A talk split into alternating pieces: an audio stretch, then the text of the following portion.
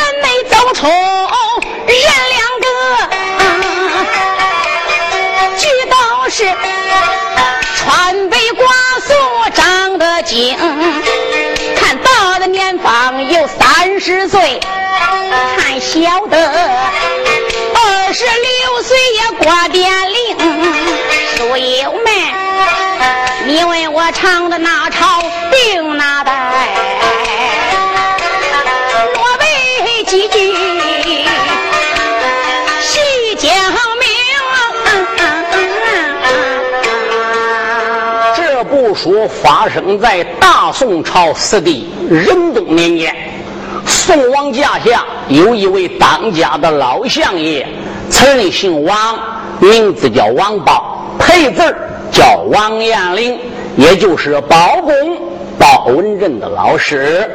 王老相爷在世之时，曾经包过太宗，包过真宗，包过四帝仁宗，历经三朝，可谓是三朝元老啊。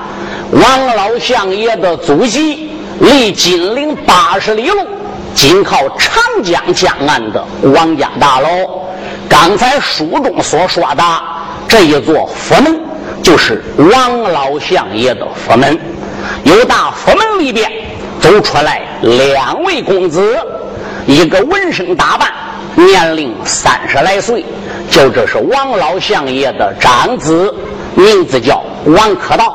王老相爷膝下还有二子，名叫王可忠；三子名叫王可孝。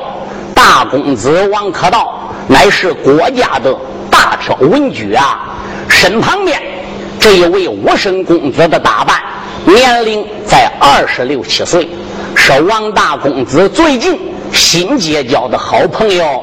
此人姓陈，名字叫陈世固，是国家的大票武举啊。我们唱这一部书，一名叫《大宋金九记》，二名叫《三打》。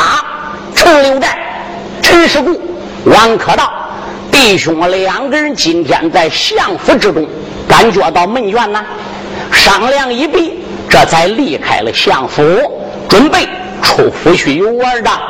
谁知弟兄两个人离开府门，刚往前边走几步，就听前方有人高喊：“算命喽！算命喽！”这个算命天下传，人有到此间，男女分贵贱，我不准不要钱。黑山我能算，山有多远？黑海我能算，水有多宽？我能给三岁顽童插关口，我能给。八十老者插寿年，学生找我把个功名谈了。大姐找我为的姻缘。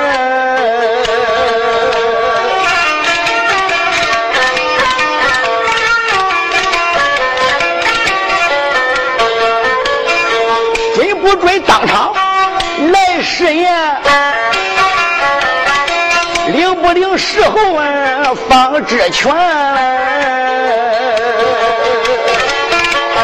这先生一番言语往外喊，陈世公听见算命，他开了眼。陈世姑说：“大哥，你说这个算命，他到底灵是不灵呢？”哦，贤弟。行则灵，不行则不灵。我不太相信这个，没找人算过。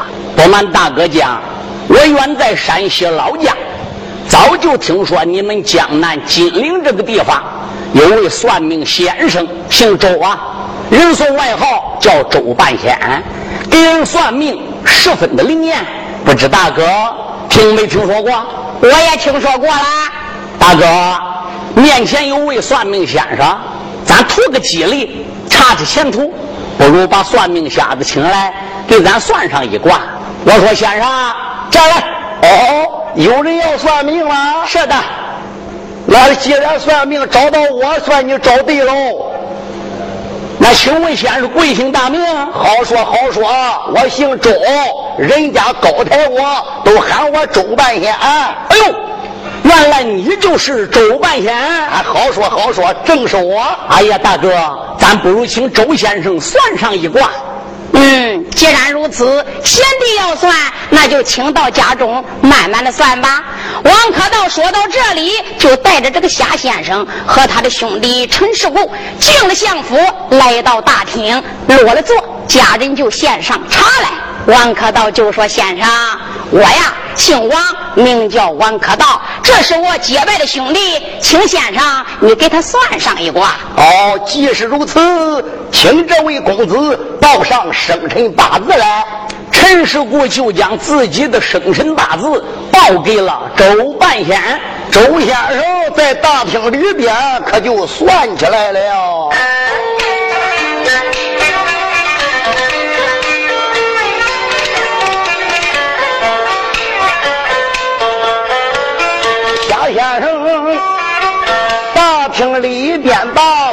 八字牌，叫声公子你听明白。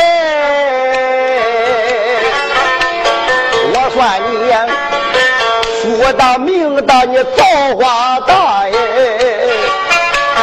我算你呀，功名在身，你有奇才。我算你。我爱媳妇，你爱媳妇，算你，清明前后有场灾。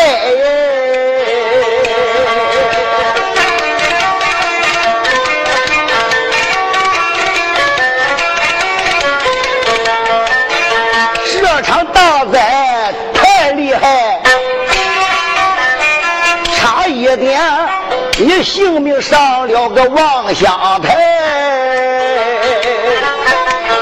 也是八字早就不该死。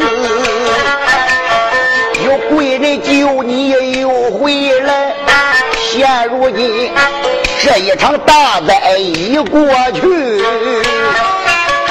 从今后富贵荣华发大财。夏先生，大厅里边算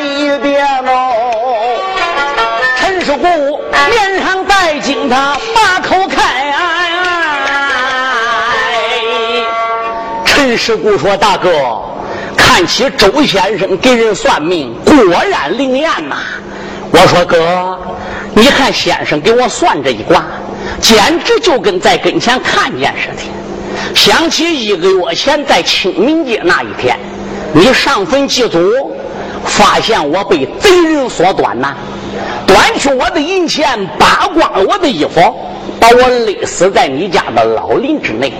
要不是大哥你把我救到你府中，哪还有小弟这一命呢？我说哥，你不如也算一卦。我我也算一卦。是的，这先生，你赶紧给俺大哥算一卦。好，既然举人也要算命，那就请把生辰八字报上来吧。王可道本来不相信算命，可是二弟已经说了，也不好驳他的面子，无奈之下也就报出了生辰八字。这个夏先生就给举人老爷算起来了，算着算着，他把个眉头一皱，哎呦，举人老爷，你这个命，先生，我的命怎么了？呃，你这个命嘛，先生，大哥的命怎么样了？快说。要说起来，举人老爷的八字占的不孬，命也很好，就是目前有点事，我不敢说。哎呀，我说先生嘞，人家不说了吗？算命不留情，留情就不灵。你说，那既是这样，我可就要直说了。说吧，嗯，举人老爷目前有百日之灾，这个灾还很大，这个灾。叫血光之灾，嗯，什么叫血光之灾？举人老爷这个灾啊，十分的厉害。这百日之内，如果要有个小刀碰破他身上一点皮，这个刀上沾一点点的血迹，那是必死无疑。哎呀呀，这个血光之灾厉害，先生嘞，还有没有办法给俺大哥破这个灾呢？嗯。那还只有一线之路，请先生讲。那须得举人老爷离家出走，离王家大楼八十五里路。金陵南边有一座观，这个观叫雨花观。那举人老爷得上雨花观里多待百日，多一天不可，少一天也不行。只要在雨花观多上百日，从那开始。就逢凶化吉，遇难成祥，举人老爷就能寿和九十八岁了。先生，行了，就算到这，不要再往下算了。老总管王忠来见，再拿五十两银子送先生走吧。是。老总管王忠就拿着五十两银子把夏先生送走了。王可道听这个夏先生之言，在大厅里边是走东过西，眉头紧锁，那是心里不安呐。陈世古一抱拳，口尊道一声：“大哥呀，宁信三声有，不信一声无。以小弟之见，你还是抓紧赶往御花观。”避灾才是啊，贤弟，虽然你说的有理，可是我两个弟弟都到口碑贩马去了，到现在还没回家。我这一离开家中，到御花观去躲灾，家里边这些事，什么人替我照理呀？大哥，要谈到这一点，你可以放心呐，我们弟兄。既然是跪倒爬起来的仁兄弟，有福同享，有难同当。个月前不是张兄救我一命，如今哪有小弟陈世过这条命在呢？哥，如今你已经有灾了，小弟我焉能见死不救？本来准备最近几天，我就回奔山西澄清县，陈留在我的老家。即使这样，我就在你相府之中短留几天。等大哥躲过了百日之灾啊，我那时再回老家不迟。相府中事可有二弟我替你代管。王可道听到这里，心中十分的感激啊，眼中含着泪水。贤弟，既然这样，得到堂楼上边给我母亲商量商量，再做定夺。大哥言之有理，既是这样。咱们就到堂楼上边见老娘去吧。走，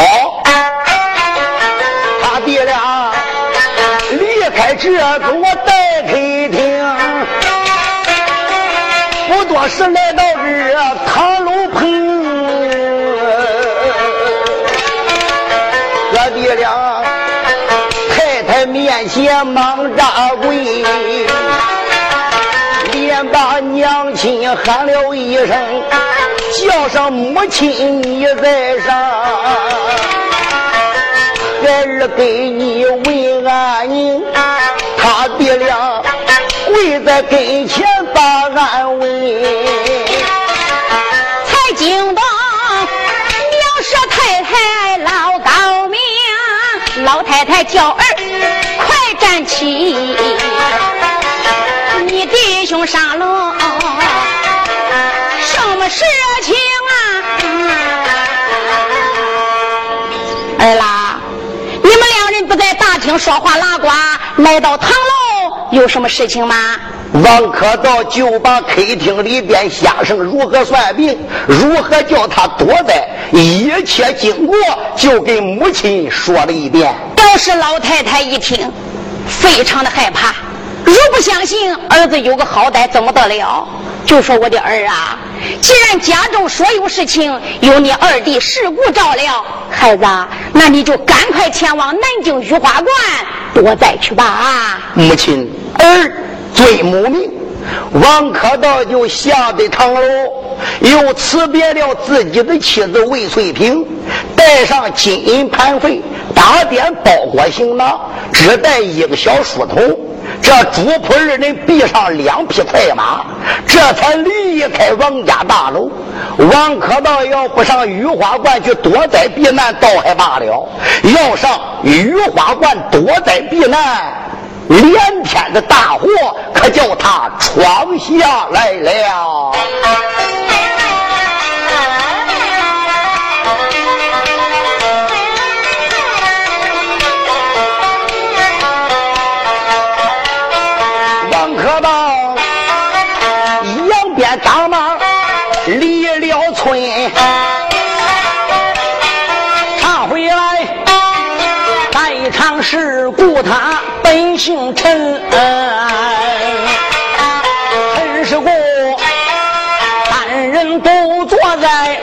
房内，未无人一阵阵的暗沉吟。陈世故独自一个人坐在书房之中。不由得呵呵冷笑了两声，哼哼，王可道，这一会儿你可走了吧？上御花馆你再去吧。可是你万万也没想到，中了我陈世故的调虎离山之计。但是你也不能怪我陈世故做事心毒而已狠呐。谁叫你的老婆魏翠萍？长得如花似玉，貌若仙天；谁叫你的二弟妹马秀英啊长得有沉鱼落雁之容，有闭月羞花之貌？特别你的三弟妹杨美容，那是天上难找，地上难寻，长得容光四射，明艳照人。除了你府里边有三个美女还不算数。你那个十二岁的儿子王宝通，简直是他娘的神童啊！我到你家一眼，我就看中了。今年二十六岁，我没有儿了，我就想叫你那个儿给我当儿。这还不算，你家里边还有一对宝贝，叫金九，是个小鸟的姓氏。西凉八股当年进贡。进贡给我们的大宋国，宋王天子连你爹王丞相宝珠有功，才把这对金牛赐给你姓王家。这一对金酒价值连城，是个活宝，八分一扎，可以喷云吐雾。有那云雾之上站着八名美女，吹歌拉打，漂亮很。除此之外。这一对金酒还有一个更大的好处，就是说人在奄奄一息、眼看就要命归那是死了的时候，把这一对金酒往病人的手里边一放，这个病人的寿命可以延长七天七昼夜，等待着远方的亲人到来呀！天下。哪找这样的宝贝？王可道，我发现你家有美女，有金鹫宝贝，可以说我心中不平啊！哎，你爹在世之时是国家的当家大相，可我爹呢，现在是国家的掌朝老太师。你两个弟弟王可忠、王可孝，除了上口外贩马、做点小生意买卖之外，他没有多大能。可是我的胞兄弟大哥，在东京汴梁四弟仁宗的驾下，是国家的龙虎双状元呢。特别我的妹妹，是西宫下院的皇娘，仁宗天子的宠妃，怎么美女探你家去呢？我是国家二国舅来，我也是大票武举的身份，我家里怎么没贪到美女？我家里怎么没贪到金九宝贝？所以我才定下了调虎离山之计，把你调往御花观避灾去吧。这一会儿，美女金酒，包括你的儿子，哈哈，都是我陈世姑的啦。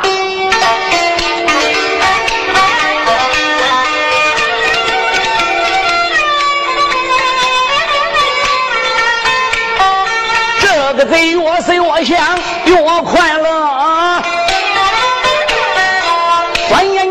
间过去一个月，啊这一日手捧书信堂楼上啊，面见了夫人苗氏把头磕。老太太苗氏就说儿啦。什么是俺娘？自打你大哥考到走后，上御花观避灾，丞相府里里外外上上下下都全靠你了。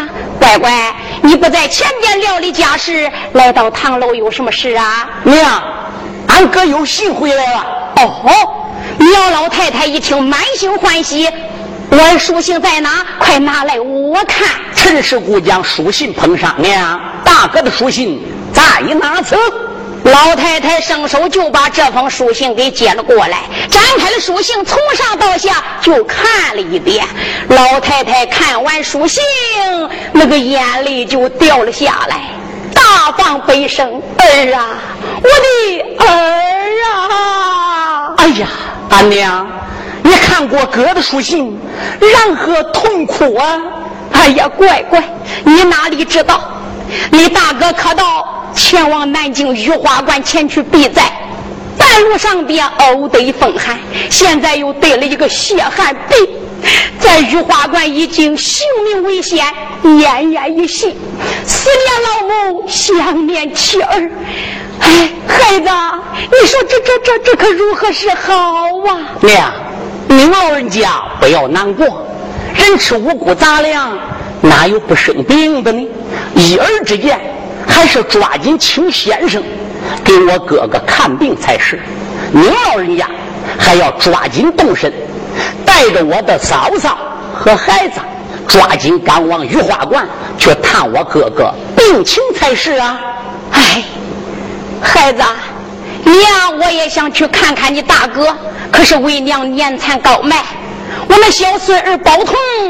又是年轻岁小，三个儿媳又都是女流之辈，你想咱这老的老，小的小，如何上路啊？娘，您老人家可以放心，我奔玉花观，孩儿我可以陪伴您老。那家中之事叫何人照看呢？家里的事可以交给老总管王忠来照料啊。这样一来，又有累我儿了。孩子，那你就下楼吩咐准备去吧。好吧，俺娘。可有一条，我们除了带了许多的金银财宝之外，一儿之见，您老人家还要把那一对金酒、荷包也要带上。我哥哥在御花观得病，如今病情如何，我们大家还不知道。带上这一对金鹫了，到了御花观，我哥真正要病危了。可以把金鹫放在我哥哥手内，哥哥的生命可以延长七天。您哦，也可以和我长兄多说几句话。娘，您看如何？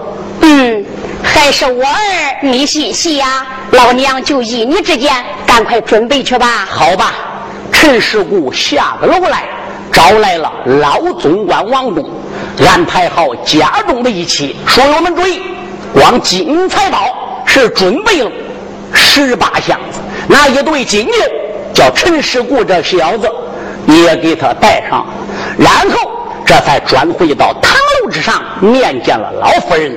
口的母亲孩儿已经安排好一切了，那就好。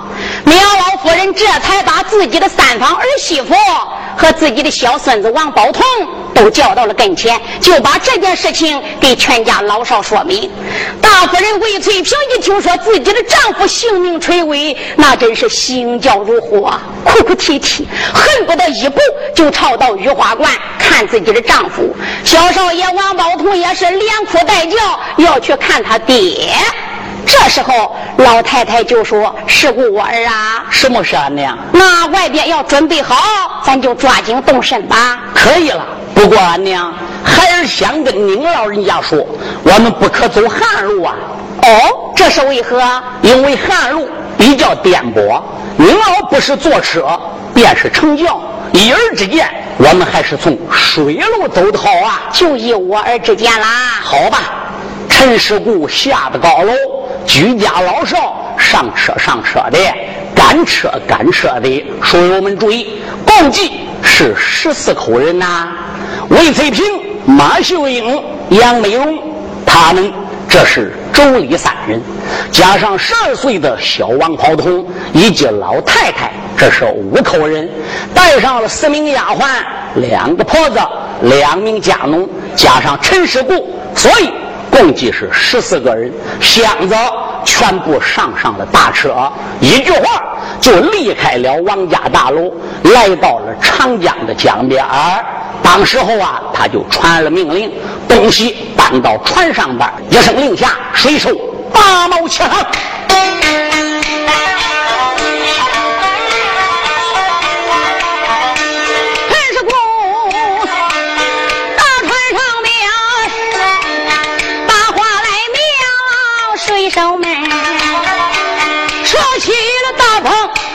起了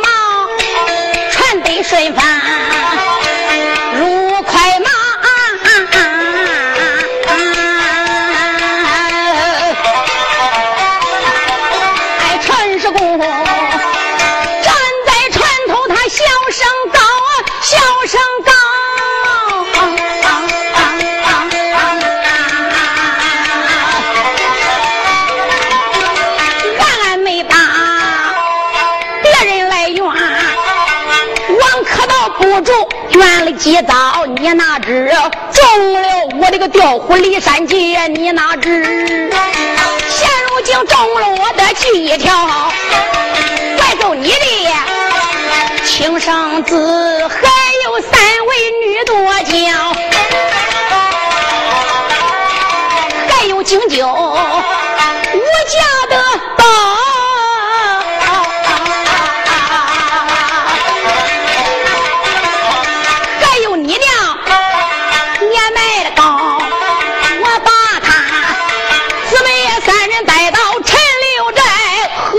事故配乱交，这个贼呀，越思越想，越高兴。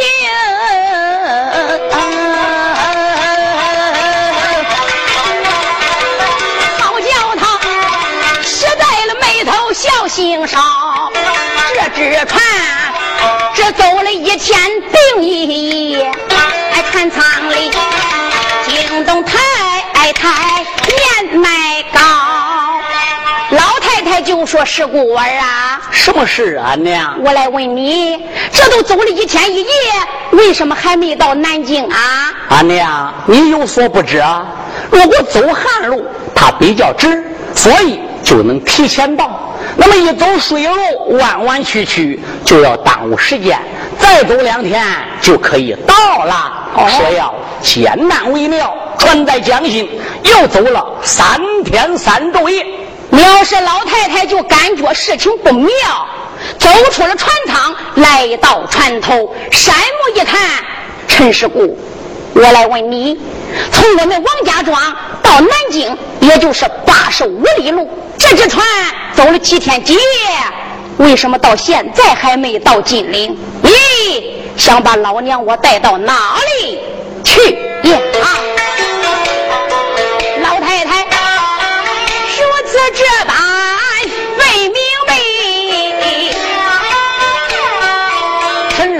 站在船头笑微微，喊一声娘亲，你别生气。我把这真实情况说明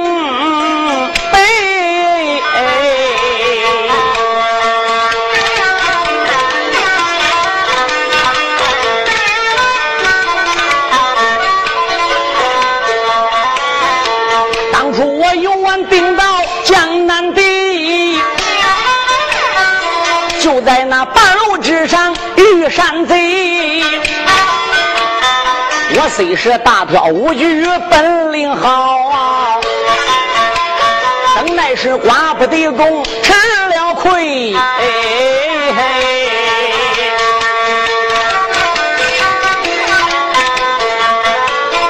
端去我身上银钱倒罢了，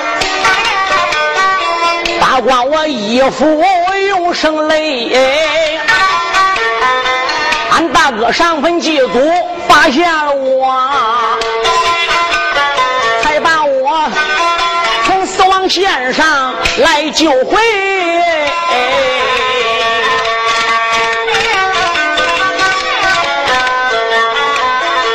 我连大哥恩情重，才和他铺土为路，面朝北。哥把我带到你的府内，说实话，欠他不少的大恩德。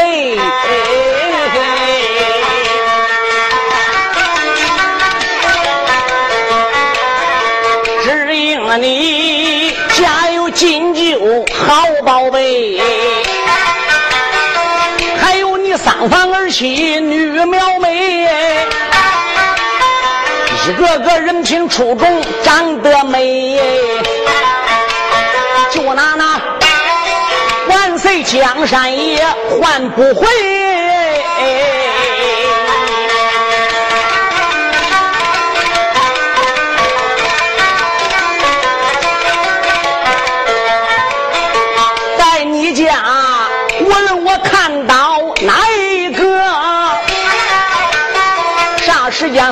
且配飘飘飞，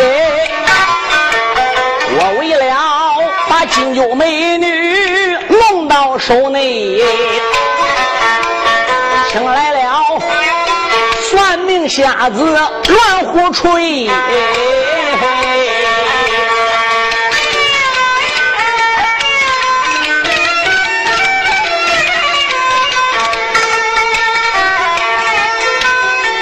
李山杰把我哥哥来调走，带着你前往山西老家归。牵来了十八箱子好宝贝，还有三位女苗妹。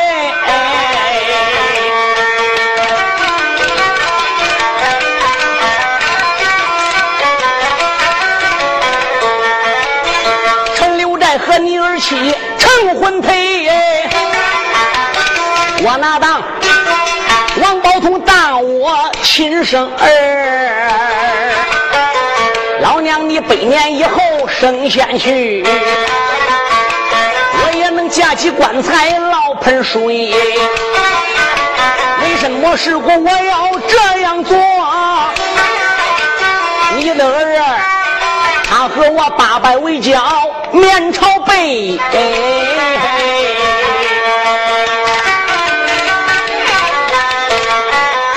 陈世国如此这般的朝下讲，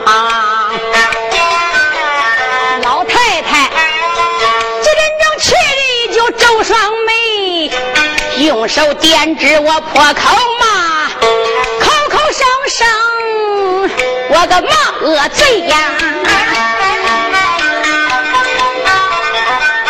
陈世姑啊，世故啊，也自从我的儿把你救到俺家内。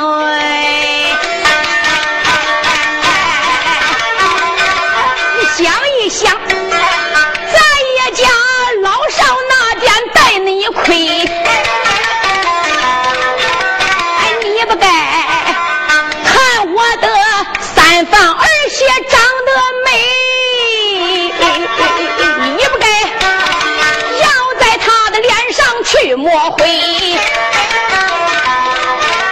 到儿媳，他娘家爹爹本姓魏，陈世姑想打我三个儿媳妇主意，哼，你可是瞎了眼了。他本是兵部尚书有权威，我的二媳。娘家爹爹也保万岁，吃起来老天官盘虎变谁？我的三儿媳杨美荣，你可知她是杨家的家？她的祖母石台花本是女钟馗，他哥哥本是那。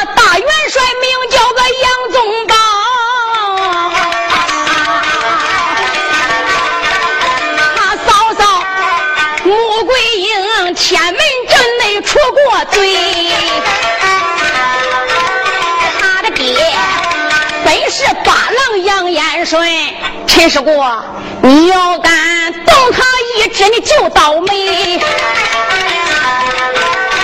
这些人物啊。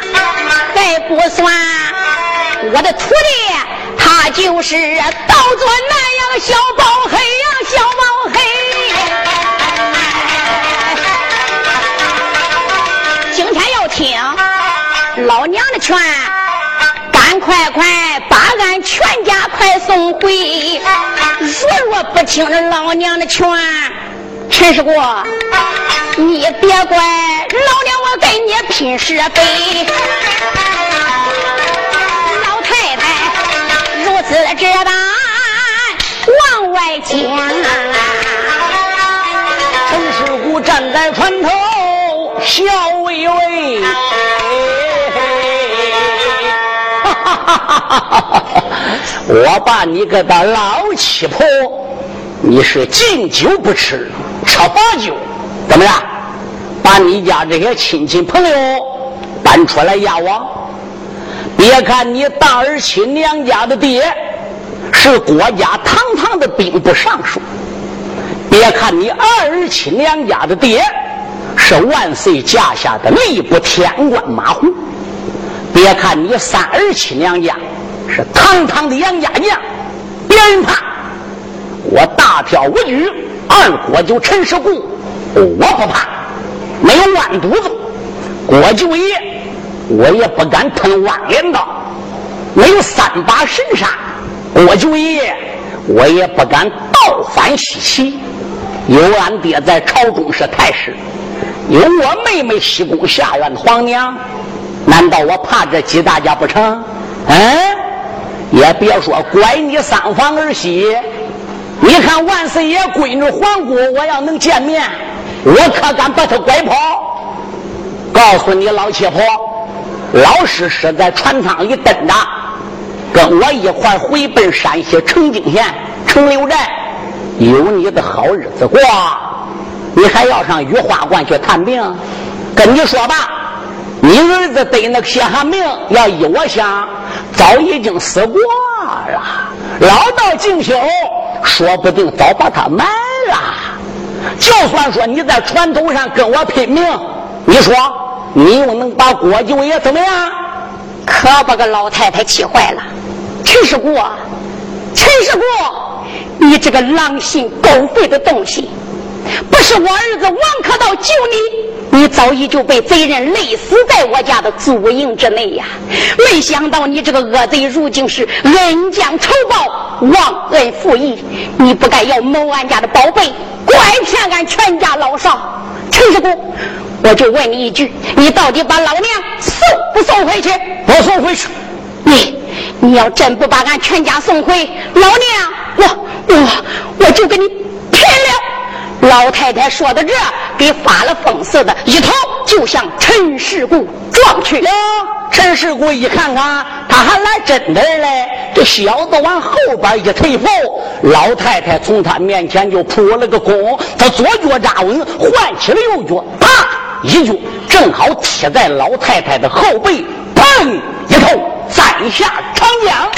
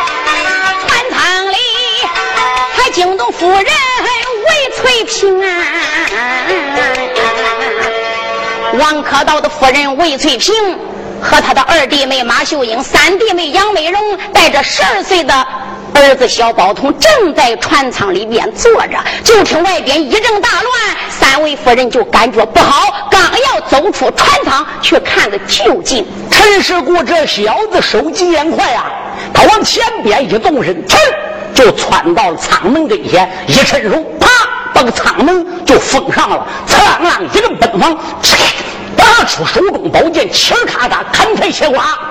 他把王家这几名的家奴、婆子、丫鬟全部给杀了。四名丫鬟，两个婆子，两个家奴，这就是八条命，加上老太太，转眼间这就是九条命，命丧长江之中。可把这船老大刘七吓坏了！哎呀，居里老爷，你你这是干什么？干什么？陈世姑手拎着宝剑，迈步，噌噌就顶到了刘七跟前了，用宝剑一指：“小子，你好好摆你的船，做你的生意，我做我的生意，我杀我的人，与你一概无关。船头上的事儿，你看见就装没看见，多说一言，嗯，我看你小子脑袋！告诉你，老实实的把个船给我照到山西澄泾县码头跟前。那时候郭九爷，我赏你一千两文银。刘七亲眼看见陈世固杀人不眨巴眼呐，哪敢不听陈世固的？所以这条船在水路上边走有一个月单三天，就来到山西澄清县的码头了。这个船一靠岸，陈世固就差人到陈留寨去送了信。时间不大，来四挂车子，这一挂车子装人，那三挂车子呢就装这十八箱的金银，就拉往陈留寨去了。这个小子陈世国将手一挥，哎早有家人带过一匹高头骏马，陈世国抓马抓刚这叫上了。陈世国。大家要把个马来上啊！一把抓住我没放松了。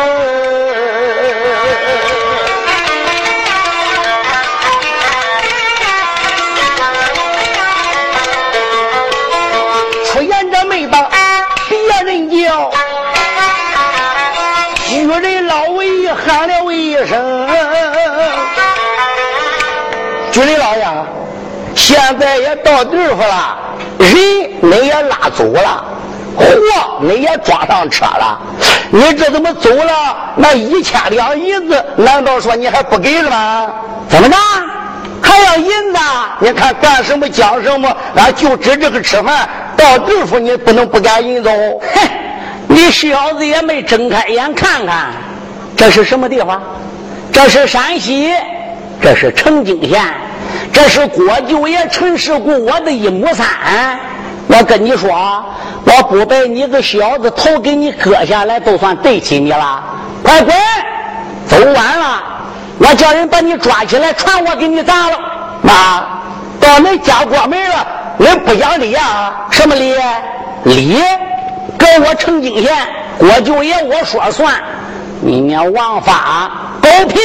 你说你懂不懂？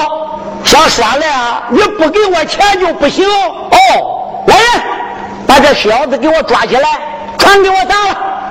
刘七一听啊，可吓坏了，不敢再跟沈世谷争吵，一动身形就上了船了。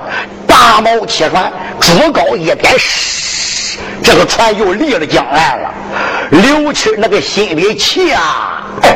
大手一指，陈世国，你个陈贵三，陈老总，你听着，咱没有了。哎呀，小子，你你你还骂的？有种你回来，你上船来。嘿，小子下来的，你也跟我忙一个多月啊。郭舅爷，今天我都饶了你，赶紧滚吧，我也不去追你了。今天晚上跟三位美女参天拜地，进入洞房啊！俺都得那个谁，这个孬小子一磕马，哗啦啦啦啦啦啦啦啦啦啦啦啦，震城六寨，压下不表。这可把个船老大刘七气坏了，心中暗想：我整天打雁，还被雁啄了眼。哎，我跑几十年的江湖了，被这个小子把我讹了。嘿！陈老总，陈世国，我不能与你善罢甘休。你杀掉王举人的一家八口，还有他的老娘，叫你一脚也踢长江里边去了，又把他的老婆孩子，连他两个弟妹也带往你的陈留寨去了。哇！我上雨花观，我去给王可道、王举人送信去，我叫举人老爷来告你个王不告去。所以这个刘七呢，他就赌这一口气也不宰人喽，也不装货喽。这个船不到一个月，就到了南京水西门的码头，这就靠岸了。刘七骑舟登岸，是奔御花馆，给王可道送信，可就走下来了。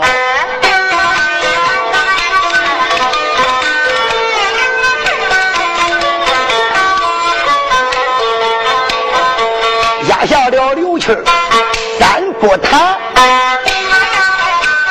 御花馆在场磕到个微笑脸呐。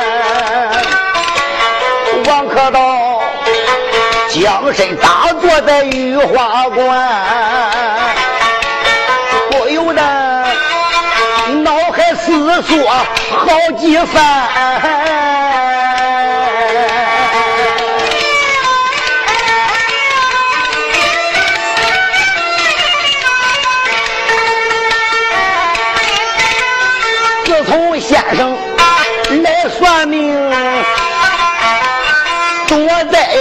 南我离的家园呐。王可道来到御花馆，一晃光阴几十天。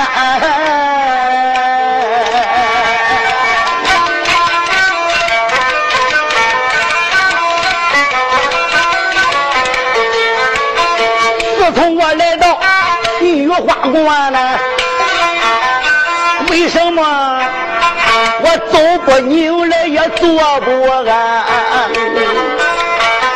也不知家中事情怎么样，也不知我的老娘可安然了。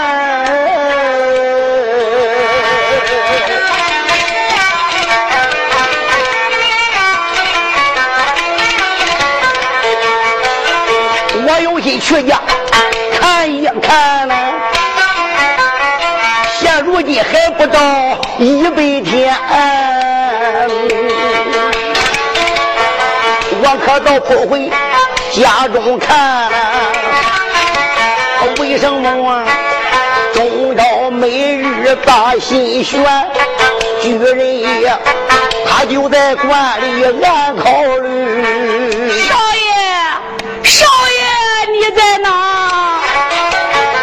我听的呀。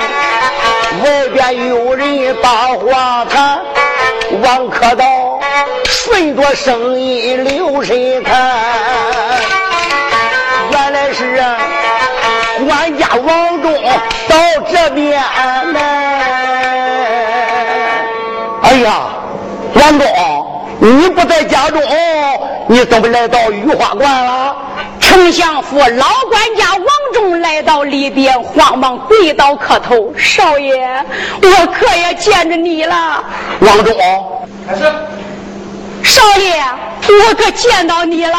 哎呀，王忠，你怎么来了？少爷，自从你来到御花观避灾走后一个月，你不是回家书信去了吗？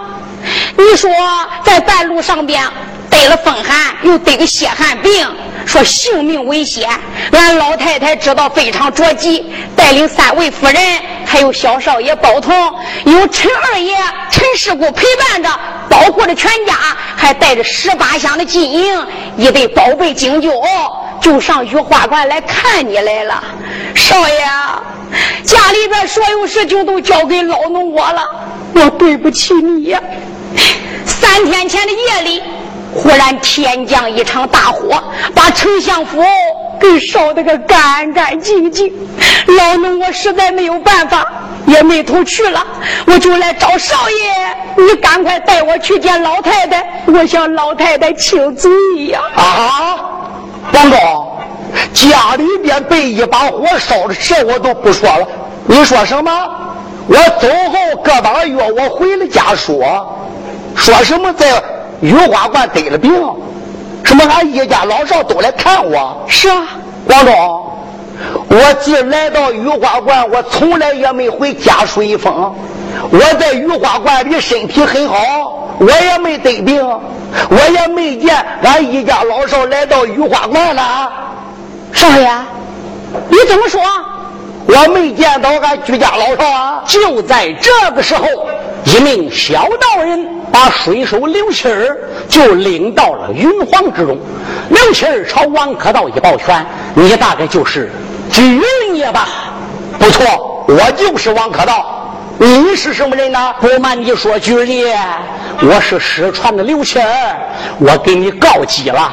哎，你家里塌儿天了，说给我们听听。”刘七不报出真情，瓦解兵校一言不赞。水手刘七向王公子报出了真情，这才闹得包公出境，文挂武印。杨宗保、穆桂英率兵三打陈留寨，欲知后事如何？且听下回分解。